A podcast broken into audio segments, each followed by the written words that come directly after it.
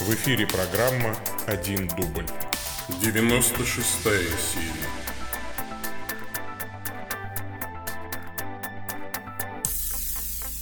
Во имя Отца и Сына и Святого Духа. Аминь.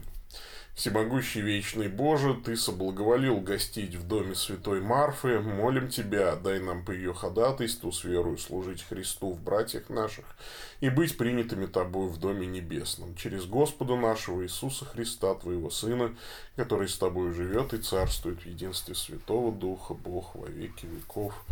Аминь. А, итак, добрый день, мои дорогие YouTube-зрители. Вот теперь уже официально. Добрый день, дорогие мои слушатели. Это 96-я а, серия программы «Один дубль. Ответы пастыря». С вами я, Павел Бегичев, митрополит церковной провинции Святого Михаила Архангела. Ну и сейчас уже можно говорить генеральный ординарий централизованной религиозной организации Евангелическая лютеранская церковь Аугсбургского исповедания.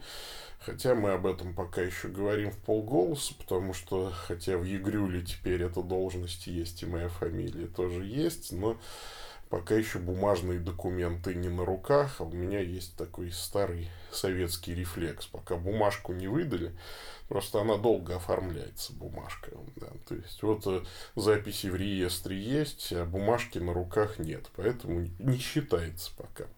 Вот, поэтому и мы еще не делали ни официальных заявлений, ничего, а поскольку мы тут с вами так полуофициально, я так в полголоса вам говорю об этом. Э, вот долгий процесс регистрации завершен, э, почти уже. Да, то есть вот осталось, осталось прям чуть-чуть получить документы на руки. Э, вот. Смотрит три человека все равно. Чего что-то. Вот, тем более нас сдал Константин Михайлович Андреев. Вот. Ну да ладно. Э, вот такая ситуация. Э, ну что, давайте мы с вами э, начнем отвечать на вопросы. Как всегда, здесь я отвечаю на ваши вопросы, присланные по адресу bishop собака stcross.ru а потом уже на вопросы в чате. Начнем, пожалуй. Четыре письма сегодня пришло. Добрый день, ваше высокопреосвященство. Не знаете, Мария и мать Симона Зелота были сестрами. Иисус превратил воду в вино на свадьбе у Симона Зелота. Я спрошу, дорогой Иванов Александр, это он интересуется. Я спрошу обязательно. Так, вы очень трогательно просто сформулировали вопрос. Ну, типа, у меня же прямой телефон есть Богородица Девы Марии. И вот я ее сейчас ей задам вопрос. Ну, вообще, на самом деле, нет, конечно. Мать Симона Зелотта и Мария, по-моему, не были сестрами. Есть э, на этот счет в предании есть путаница, но есть две точки зрения согласно которой Симон Зелот и Иисус не были родственниками, а согласно другой точке зрения были, но родственниками по Иосифу. И Симон Зелот по одной, по одной из версий вот, в, предании был сводным братом Иисуса Христа, что странно, потому что сказано, братья его не веровали в него. Вот. Э, ну, и слово канонит, просто второе как бы прозвание Симона, и э, из-за созвучия со словом Кана галилейское, э,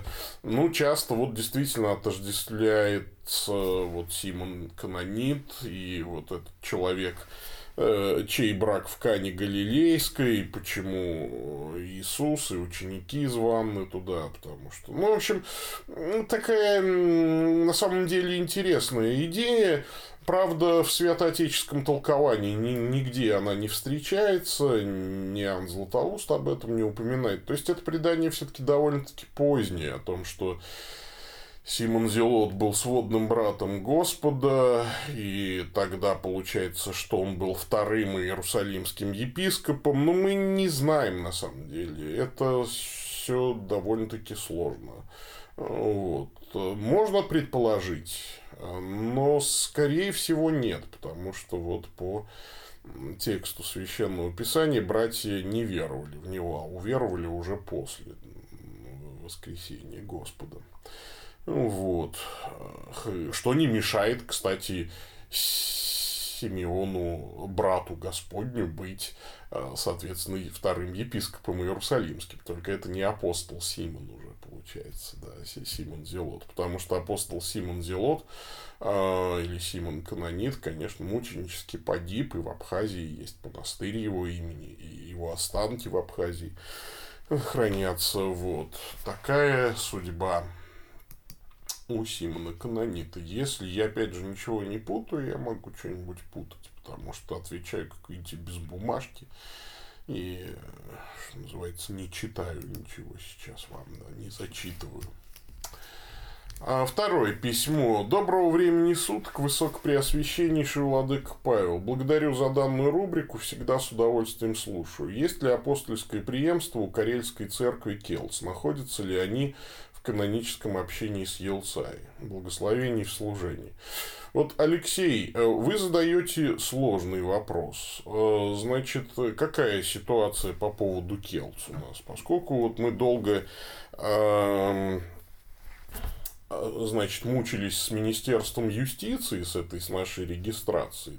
Правовой статус Елсаи был в таком подвисшем состоянии. Сейчас он из подвисшего состояния вышел – вот. Э, хотя, опять же говорю, там документы э, на руки мы еще не получили. И какая ситуация по поводу Келс? Келс и Елцаи всегда были в братских отношениях. У них был интеркоммунион всегда. И, соответственно, несколько раз, там, два года назад и год назад я звонил владыке Александру Кузнецову, э, и он всякий раз говорил о том, что каноническое общение между Елца и Келс не разрывается, э, все хорошо, что у нас евхаристическое общение и так далее.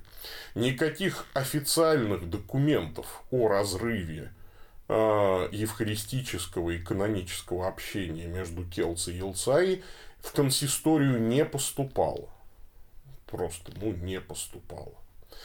А, вот. А, в эту субботу, как, ну, кстати, я в пятницу только узнал, что нас зарегистрировали. А, вот. В субботу я звонил владыке Александру Кузнецову, сказал, что нам надо поговорить э, вот, в связи с новым статусом Елца, и мы договорились созвониться сегодня утром. Но, видимо, что-то пошло не так, что-то случилось. Владыка Александр не берет трубку, так бывает. Вот. Но, в общем, э, мало ли, ну, позже созвонимся, не страшно. Во всяком случае, никаких официальных э, бумаг о разрыве нашего евхаристического общения я не получал. Какие-то слухи ходили, что-то там э, вроде бы, я не знаю, написал Игорь Князев. Ну, Игорь Князев, э, к сожалению, славится своими фантазиями. То он напишет о моем алкоголизме, то он начнет вообще меня ругать за какую-то там типа э, как-то рейдерский захват Елцай. Вот это очень все а, фантазийно, и забавно. И, а, ну, мало ли у человека вот такая фантазия. Человек фантазирует. В любой момент он может сказать, что Павел Бегичев из его постингов в Фейсбуке это вымышленный персонаж, а, вот, а, не имеющий никакого сходства с реальным Павлом Бегичевым.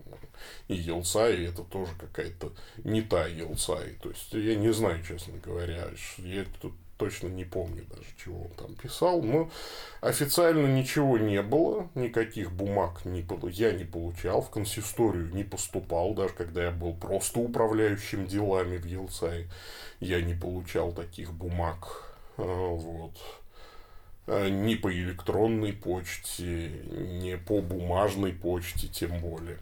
А, вы можете легко а, посмотреть любую нашу трансляцию.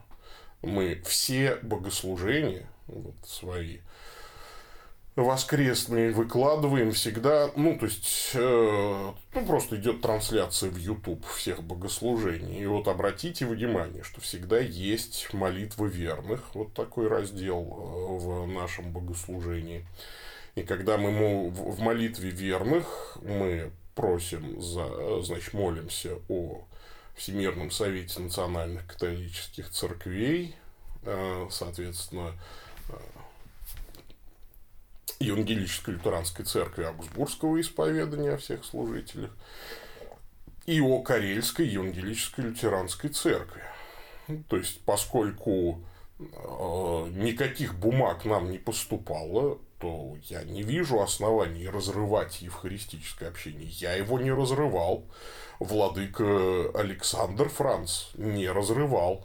Более того, недели две или три назад э, разговаривал сегодня только с владыкой Александром Францем, э, и там, третьего дня с ним разговаривал. Недели три назад они созванивались с владыкой Александром Кузнецовым, и владыка Александр Кузнецов подтвердил, что наши церкви остаются братскими и так далее. Так что что тут э, какая ситуация. Вот. Но, конечно, э, конечно, что касается апостольского преемства у Келс, тут ситуация какая. Э, владыка Александр Кузнецов когда-то был рукоположен как епископ с передачей апостольского преемства епископами Елцая которые тогда вошли, получили апостольское преемство от Старокатолической церкви Словакии, и Елцай тогда был частью Старокатолической провинции Святого Мефодия, еще, еще не было провинции святого Михаила Архангела. Вот. И тогда Александр Кузнецов получил это апостольское преемство. Вот. Поэтому я не знаю, перерукополагал ли он своих священников.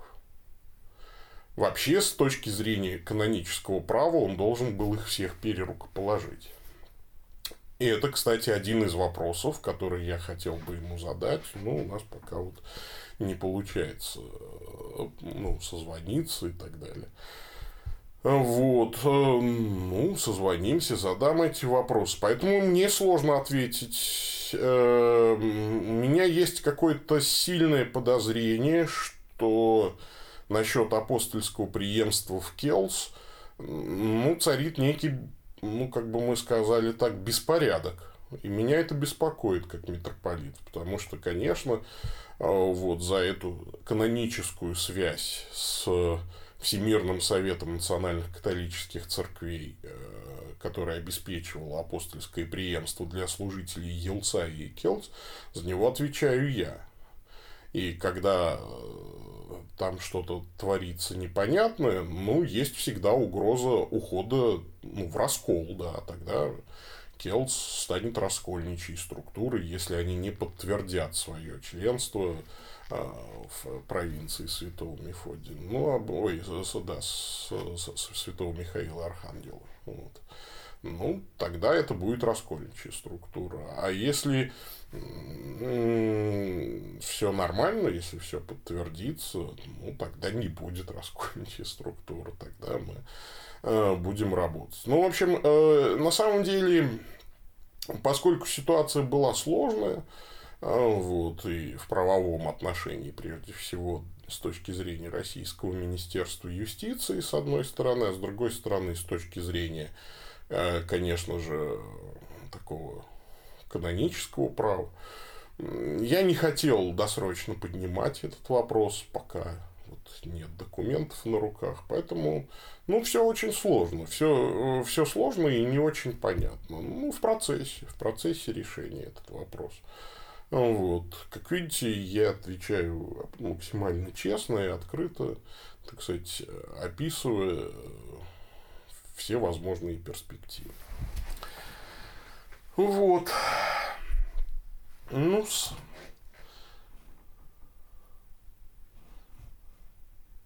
Пойдем дальше.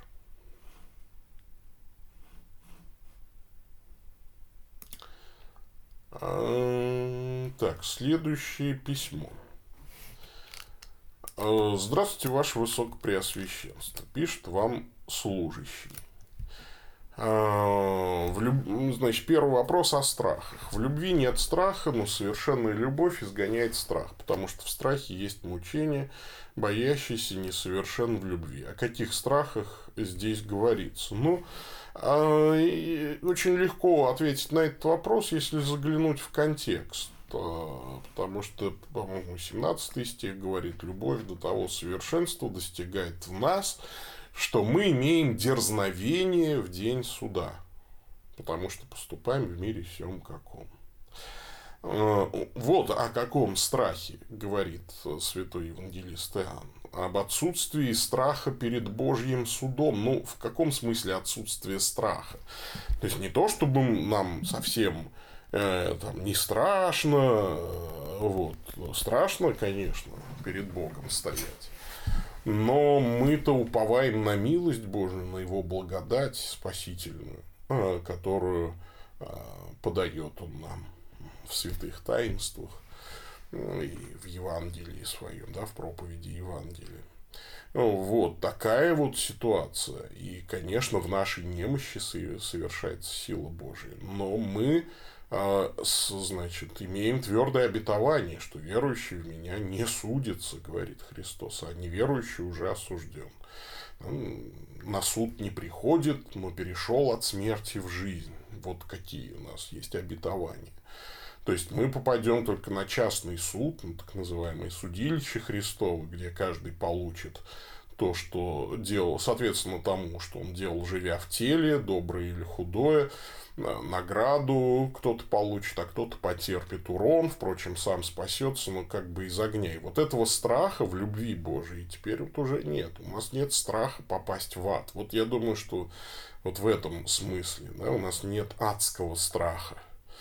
А, потому что совершенная любовь Божия, она изгоняет вот этот страх перед адом, перед адскими мучениями а, в нас. Ну, а что? Касается вот дальше, то, о чем говорил апостол Павел во втором Коринфянам 7.5. От вне нападения, внутри страхи. Я что-то подзабыл, какое греческое слово там Павел использует. Сейчас глянем. А это что у нас 2 Коринфянам 7.5? 2 Коринфянам 7.5. Эм, да. Эсотенфобой. Ну, фобы, фобии, да, внутри, да. Да-да. Экзотен эм, Махой, да, от вне нападения. Да-да-да, вот эти вот Махач, да, как я запоминал, когда учился в семинаре. От вне вот эти войны, конфликты, изнутри конфликты, страхи, да, минутные слабости, вот, значит, о чем говорит Павел? О минутной слабости и о естественном состоянии в часы опасности. Я думаю, естественное состояние в часы опасности. И минутные слабости тоже, конечно. То есть, тут совсем о, о другом речь идет. Ну, вот. Второй вопрос. О разрыве между ортодоксией и ортопраксией. Отец Вениамин Новик размышлял об, размышляя об ортопраксии, извините, говорит о том, что если мы, православные, будем честными, то должны признать, что протестанты часто соблюдают заповеди лучше, чем мы с вами, православные. Вопрос, почему люди с ортодоксией, с правильной верой в практической жизни живут зачастую хуже, в смысле чистоты, чем люди с неправильной, например, протестантской верой. Ну, я бы не сказал, что вера у протестантов неправильная. Я бы вот так не, не, не сказал. Вера-то как раз в смысле доверия Богу правильная. Догматика не всегда правильная. В этом смысле, да. Вот. А вера веры, кстати, у протестантов, и даже у, ну, у неопротестантов, у нее иногда и гораздо и больше. Уж во всяком случае, неопротестанты, например, молитвенные жизни часто для э, многих представителей исторических церквей. Тут чего? Это тоже как раз к ортопраксии относится. Вот. Ну, дело-то ведь в чем? Когда ты ну, вынужден, что называется, маргинальничать. И это, кстати, не везде, это только в России. Так. Это как раз не связано с э, ортодоксией и ортопраксией, да? это связано с маргинальностью и мейнстримовостью. Любое маргинальное э, религиозное сообщество вынуждено доказывать свое право на существование ну, при помощи святой жизни. Это во-первых. Во-вторых, например, чтобы в России назвать себя православным, не нужно быть на самом деле никем. То есть, э, вернее, можно быть вообще никем. Ну, и православный, и православный, все к тебе нет вопросов. А чтобы в России назвать себя, например, баптистом, нужна э, ну, действительно какая-то глубокая внутренняя убежденность, потому что как ты называя себя баптистом, тут же обрушиваешь на свою голову э, значит, обвинение в сектанстве. Там. Ну, то есть, как бы в баптизм-то люди идут осознанно. Православные там, назвать себя тьфу, да вообще это ничего не стоит человеку. И, например, в США ситуация ровно наоборот – в США э, в мейнстриме православные, конечно, живут э, и католики, там, может быть, в таких православных странах, э, вот, типа в России, они ведь живут гораздо святее там, и так далее. Вынуждены доказывать свое право на существование. Вот. Мало в Америке православных, и живут они очень хорошо, да, там, есть и свято, и стараются. Вот. А баптистам быть легко, например, на юге Соединенных Штатов. Там вот как раз назваться баптистом, это вообще все равно, что ничего не сказать. Мейнстрим. И поэтому баптисты в США сидят в тюрьмах, судимые за экономические преступления. Там, в общем, э, кто-то наркотики распространяет там, и так далее. Вот. Поэтому, мне кажется, это все зависит от страны и от того, насколько маргинально то или иное религиозное сообщество.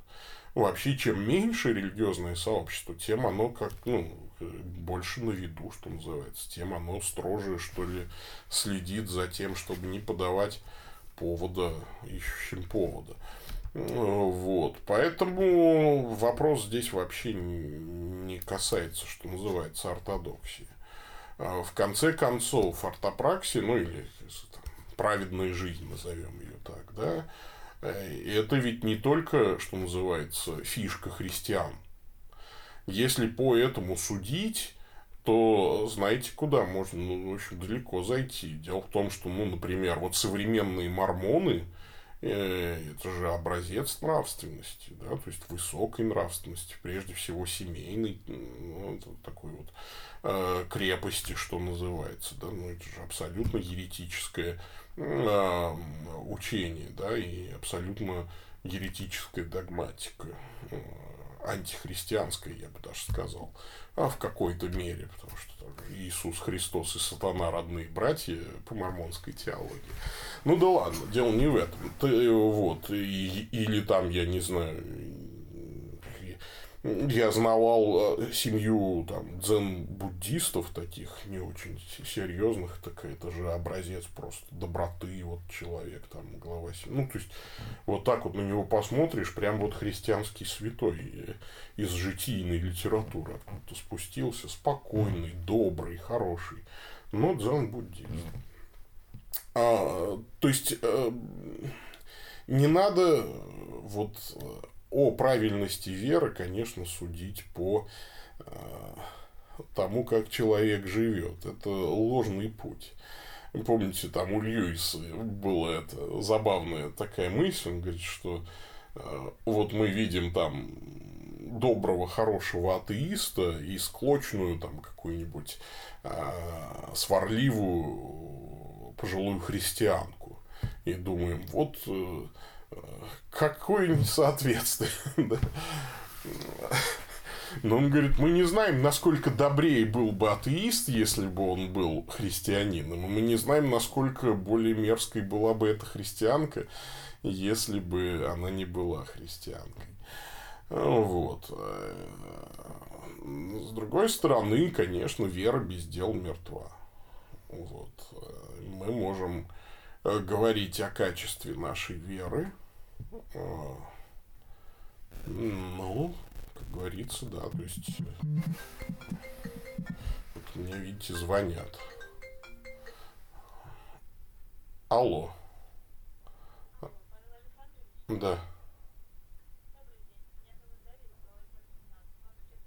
Нет, мне неудобно сейчас разговаривать. Вот.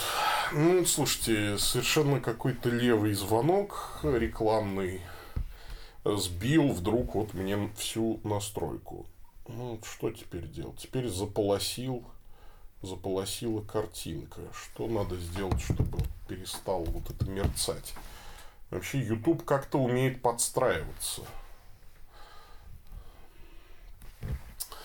Ну, что ты будешь делать? Ну, ладно, мы будем с, полоси, с, с полосящей картинкой дальше.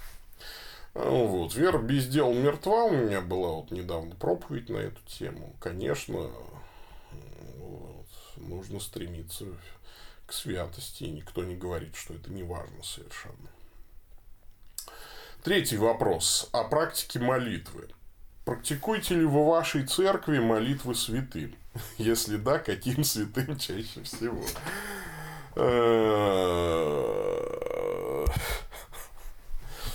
слушайте, как предписано, как канонами, так и делаем, конечно. То есть у нас есть э, бревиарий, у нас есть э, летание всем святым, там, например, да, у нас есть ну, то есть мы празднуем праздники святых, и, естественно, мы молим Бога там во время евхаристического канона со всеми святыми, и особенно там со святым таким-то, Господи, причисли нас э, к их лику там и так далее. Ну как вот это вот теперь? Что надо сделать?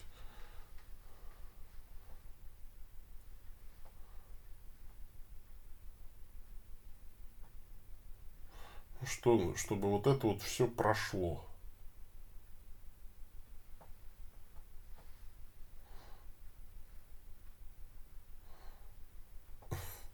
Что какие-то здесь эти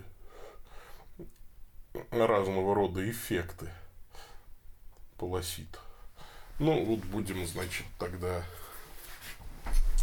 а в таком антураже, хоть как-то оправдано будет вот это полосение, да, то есть вот у нас старое кино такое, да.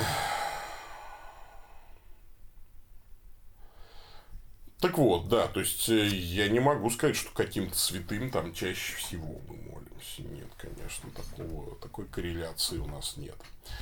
Вот. Практикуете ли заупокойные молитвы? Если да, какова основная идея этих молитв? Да, конечно, практикуем. Основная идея этих молитв, я уже говорил, кстати. Я, помните, рассказывал историю, как одна баптистская там пара э, спрашивала, да, как можно передать привет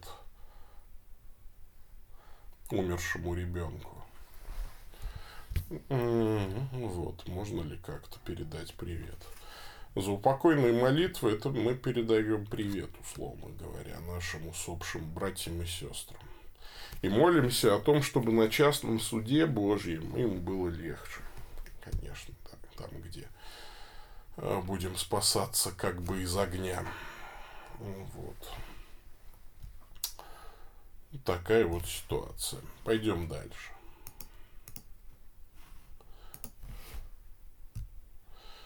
А, Фома Илларионов интересуется. Так, может быть, сейчас я включу дополнительный источник света. Может быть, так.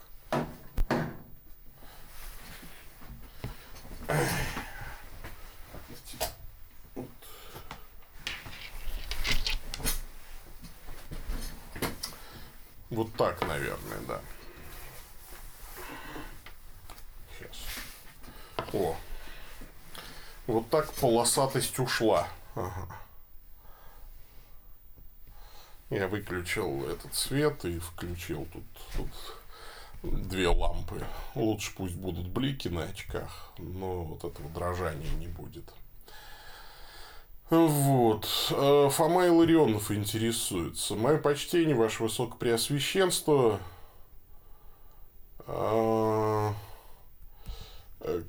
Какие бы места преимущественно нового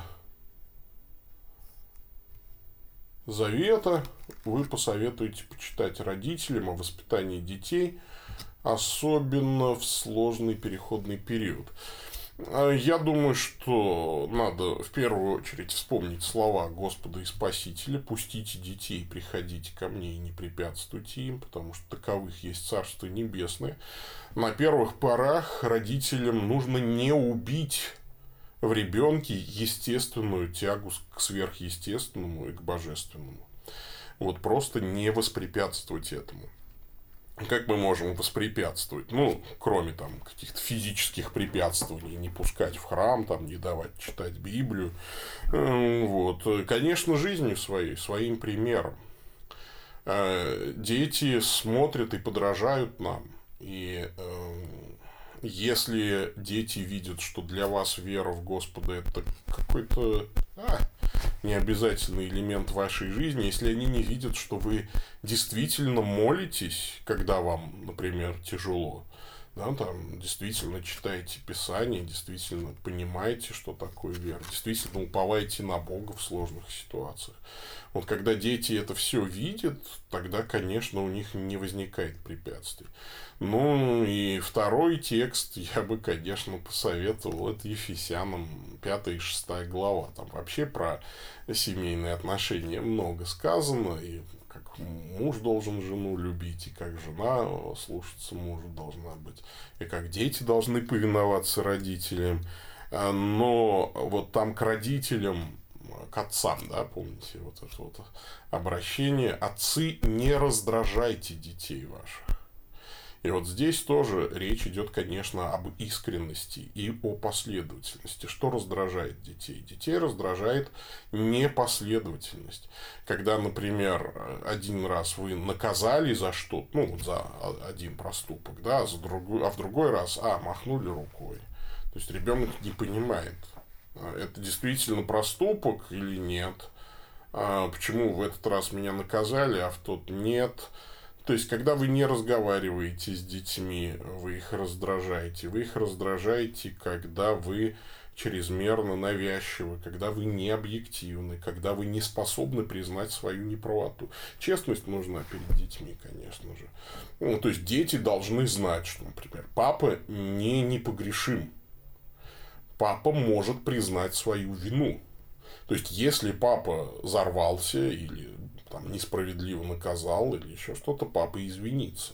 И не переломится, и не утратит никакого авторитета отцовского своего, потому что э, ну, то есть он был неправ. Папа может быть неправ. И папе об этом можно сказать и не получить в ответ там. Да, то есть вот. А папа подумает и аргументированно, аргументированно скажет, что нет, ты там все-таки я прав вот поэтому, поэтому, поэтому на основании священного писания, на основании церковного предания там и так далее, отцов церкви. Вот. Или отец скажет, да, твои претензии справедливы, вот тут вот я поступил неправильно. И так далее. То есть, надо быть честными с детьми, вот и все. Честными и последовательными. И, конечно, искренними. А, вот. Поэт, тогда и сложный переходный период пройдет легче. Вот у меня уже все-таки старшей дочери 21 год, сыну 18, и я очень боялся подросткового периода и у девочки, и у мальчика. И, конечно, я вот, могу сказать, что Э, у моих двоих старших детей нормально прошел этот переходный период. Ну, у мальчиков он всегда задерживается там еще, да, то есть наступает потом еще один переходный период, когда уже совершеннолетие. Но у нас с сыном прекрасные отношения, я должен сказать, что дай бог всякому, и сын отличный, и дочь отличная. Что касается младшей, вот она вступает сейчас в подростковый возраст, ей 11, Э, ну, она такая акселератка, да. И, конечно, э, здесь важна честность. Важна честность, да, я тоже думаю. Вот.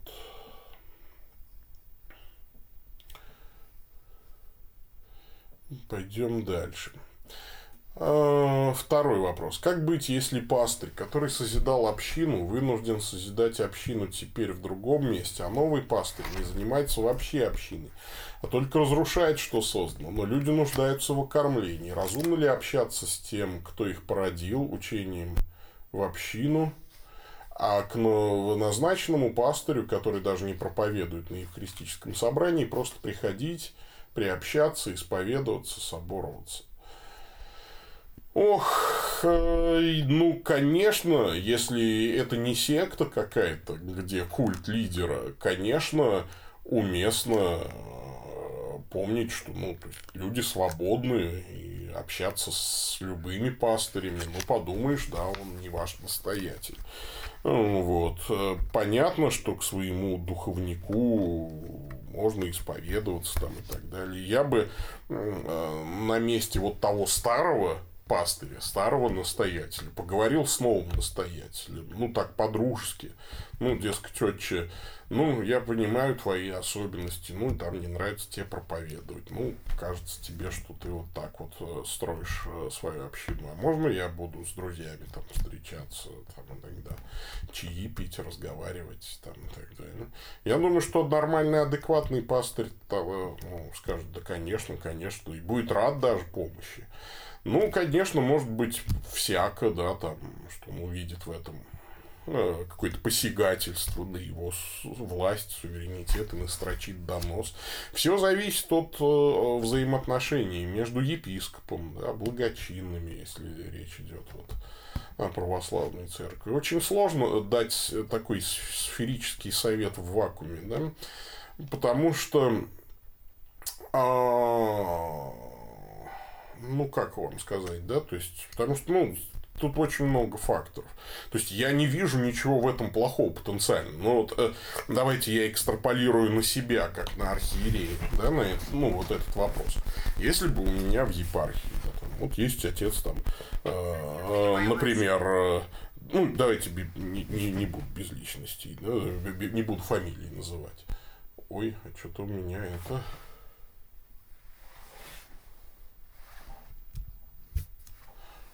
что случилось.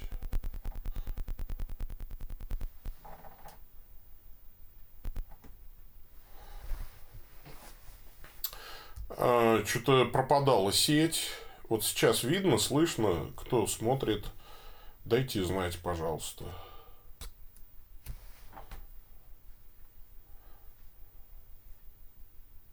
А, куку. -ку. Видно ли, слышно ли? Ага. Да, ну все. Потому что, ну, что-то сегодня со связью как-то. Так вот, э, на чем я остановился. Ну, даже вот, допустим, я как архиерей, у меня э, там вот есть пастыри. Вот и прихожане от одного пастыря ходят к другому пастырю, и там пьют чай и окормляются духовно, а у этого причащаются, исповедуются и соборуются. Нормально ли с моей точки зрения такая ситуация? Я считаю, нормально. Нормально. Я бы только, наверное, с тем плохим пастырем поговорил, так условно. Да, сказал, а как вот ты думаешь, отче, а чего это люди э, вот ходят твои туда? Ну, может, тебе надо уже начать проповедовать как-то? Я думаю, что это, конечно, то есть должен архиерей такими вещами заниматься. Ну, а а куда? А зачем еще архиереи нужны? Неужели для того, чтобы взнос только получать? Там, собирать с приходов? Ну, нет, конечно. Должны же они какое-то пасторское попечение оказывать. Э, вот. Поэтому, ну, то есть, но я не вижу в этом самом ничего плохого. Да, то есть, вот, э, потому что э, ведь бывает просто, что называется, ну, не попали люди друг в друга, что ну вот, географически ты приписан к этому приходу, а ну, ну не сложились отношения у тебя с настоятелем не потому, что он плохой или ты плохой, а просто вы очень разные люди. Ну, там, ну, например, у него там 8 классов образования, но он хороший пастырь, ну, а вы, например, лауреат конкурса Чайковского, и вам хочется о, о последних там, мелодических исканиях третьтоновой музыки, да, или пуантилизма, там, поговорить с кем-то. Ну, ну, бывает. Бывает всякое. Ну, что мы, ну, это же не секта, слушайте, где все вот чик-чик, туда-сюда не ходи здесь. Свободные люди, слава тебе, Господи. А, третье, да. Что кроме Вселенских соборов и апостольских правил у вас потенциально составит корпус канонического права? Могут туда войти постановления авторитетных поместных соборов, правил святых отцов, Ватиканский собор? Я думаю, что могут, конечно. Ну, насчет Ватикана вряд ли. Первый Ватикан точно не войдет. Второй, насчет второго можно подумать. Эм, ну, вот, Первый Ватиканский собор уж очень нехорош. А, так, в основном. Ну, конечно, не то, чтобы там уж весь. Э, вот.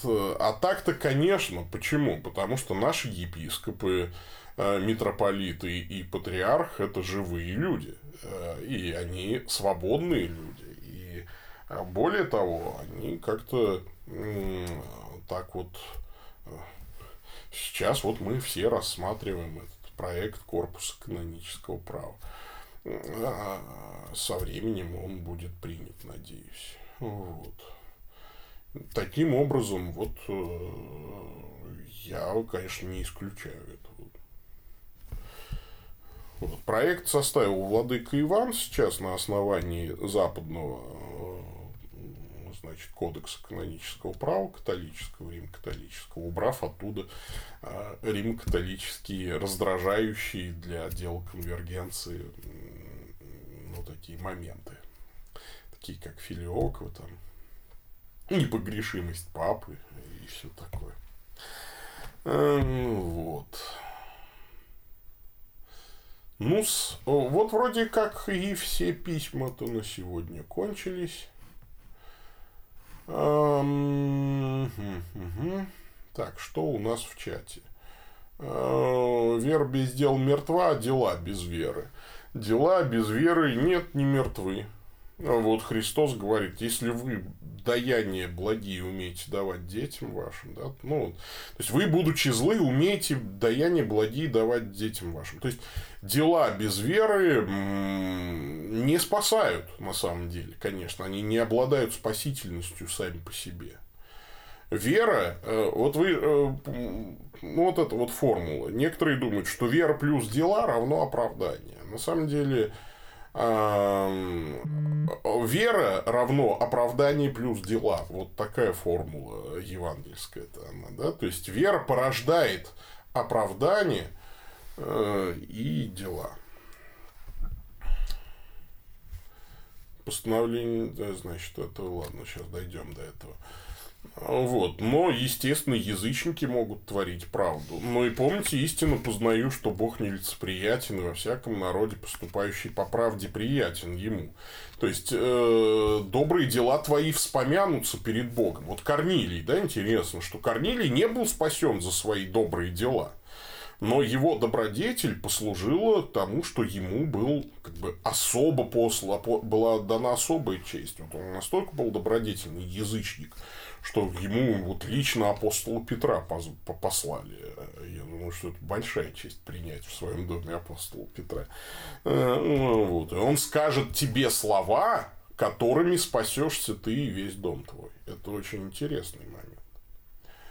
Спастись без веры, разумеется, невозможно.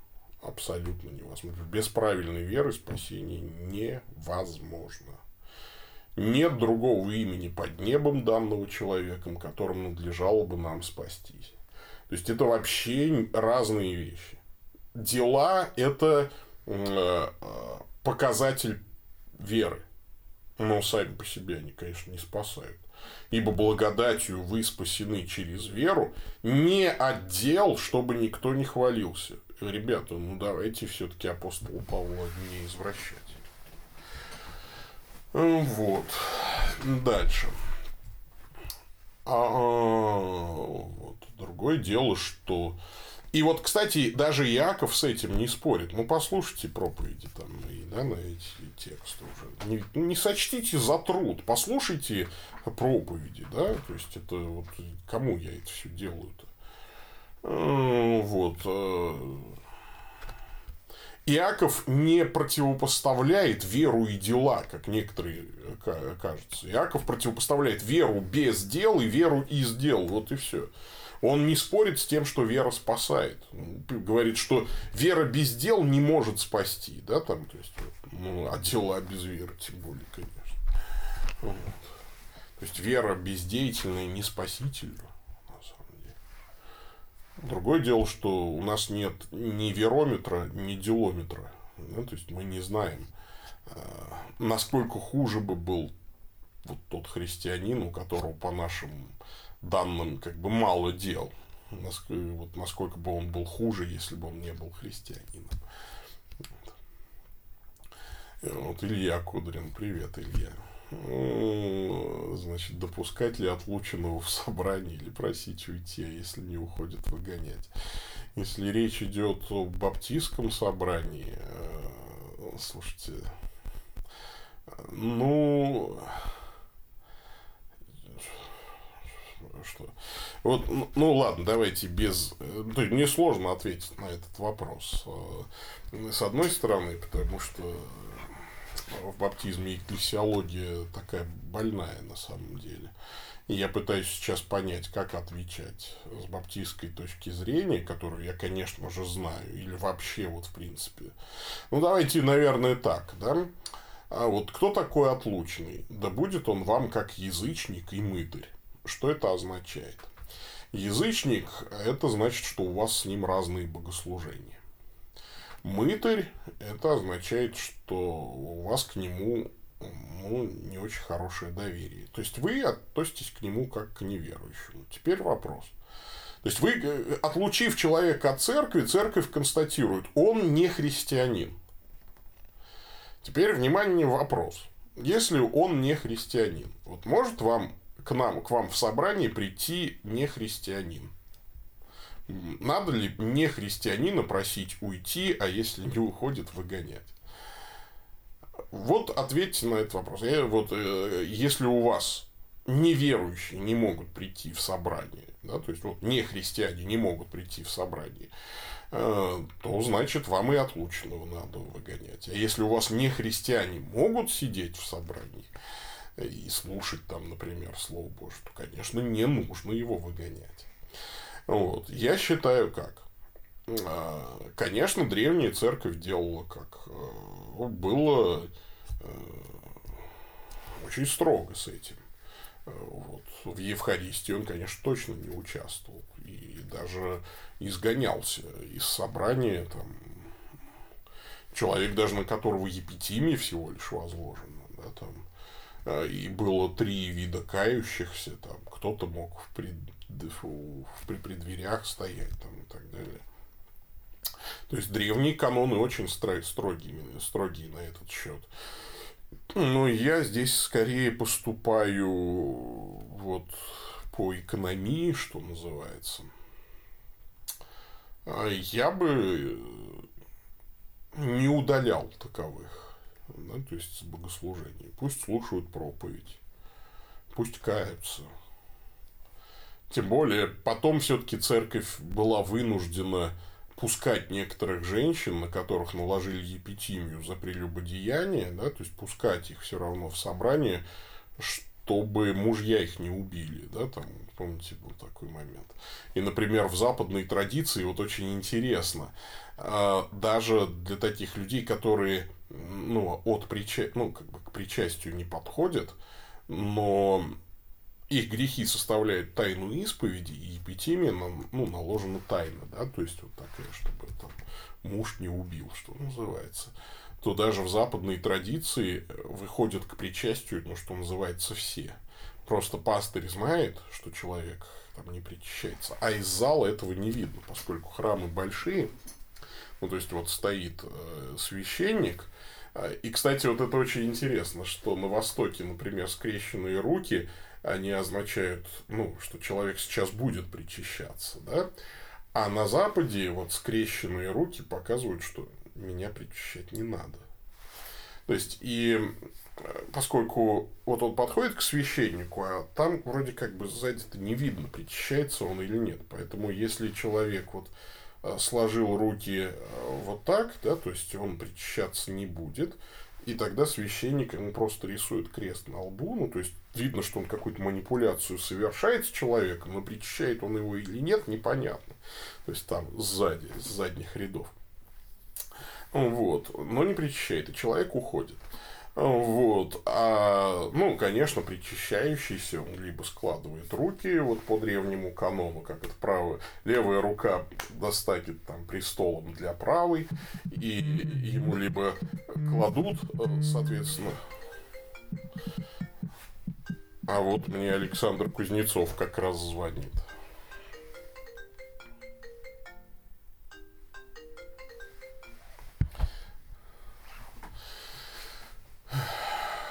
Так. Вот опять был звонок, я в эфире, вот как раз владыка Александр Кузнецов мне звонит. Вот я буду поэтому заканчивать сейчас, видно, да, то есть вот. Ну, в общем, такая вот ситуация. Надеюсь, что я ответил на ваш вопрос. И последний вопрос. О постановлении Вселенских соборов без изъятия войдут. А, вы имеете в виду каноны Вселенских соборов? Обсуждаемый вопрос. Я думаю, что да, но, естественно, они должны быть надлежащим образом истолкованы. Потому что постановление не мыться в бане с иудеями, мы же понимаем, что это скорее запрет на лечение у экстрасенсов, да, поскольку иудейские бани а, тогда это были ну, такие скорее лечебные процедуры, вот, с э, разными каббалистическими, оккультными э, практиками. Ну, вот. ну и так далее. Поэтому, конечно, все обсуждается при надлежащем толковании канонов Вселенских соборов, естественно. Ну все, давайте мы сейчас тогда с вами э, закончим. Э, вот, извините, несколько раз прерывалось у нас все это дело. Эм, сейчас открою молитву верных. Напоминаю, что сегодня эм, э, что сегодня день памяти святой Марфы. Эм, вот, сестра Марии Лазаря с радостью приняла в доме своем Христа и заботливо служила ему. Она же умолила Иисуса воскресить ее умершего брата. Помолимся обо всех, кто усердно заботился о благе ближних. Господи Иисусе, благослови жены дев, достойно исполняющих свой долг перед церковью. Господи Иисусе, соделай, чтобы кротость и тепло женских сердец смягчали людские нравы. Господи Иисусе, вдохни свою милосердную любовь в сердца тех, кто должен заботиться о больных и одиноких. Господи Иисусе, даруй духовное возрождение России, как Ты даровал воскрешение Лазарю. Господи Иисусе, помоги нам внимать словам Твоим, подобно Марии, и родить о благе ближних, подобно Марфе. Господи Иисусе, назвавший братом и сестрой и матерью всех, кто исполняет волю Твою, соделай, дабы слова и деяния наши были угодны Тебе и содействовали умножению Твоей славы. Ибо Ты живешь и царствуешь во веки веков. Аминь. Все, благослови вас Господь, Господь с вами, да благословит вас всемогущий Бог, Отец, Сын и Дух Святой. Идите в мире. Пока-пока.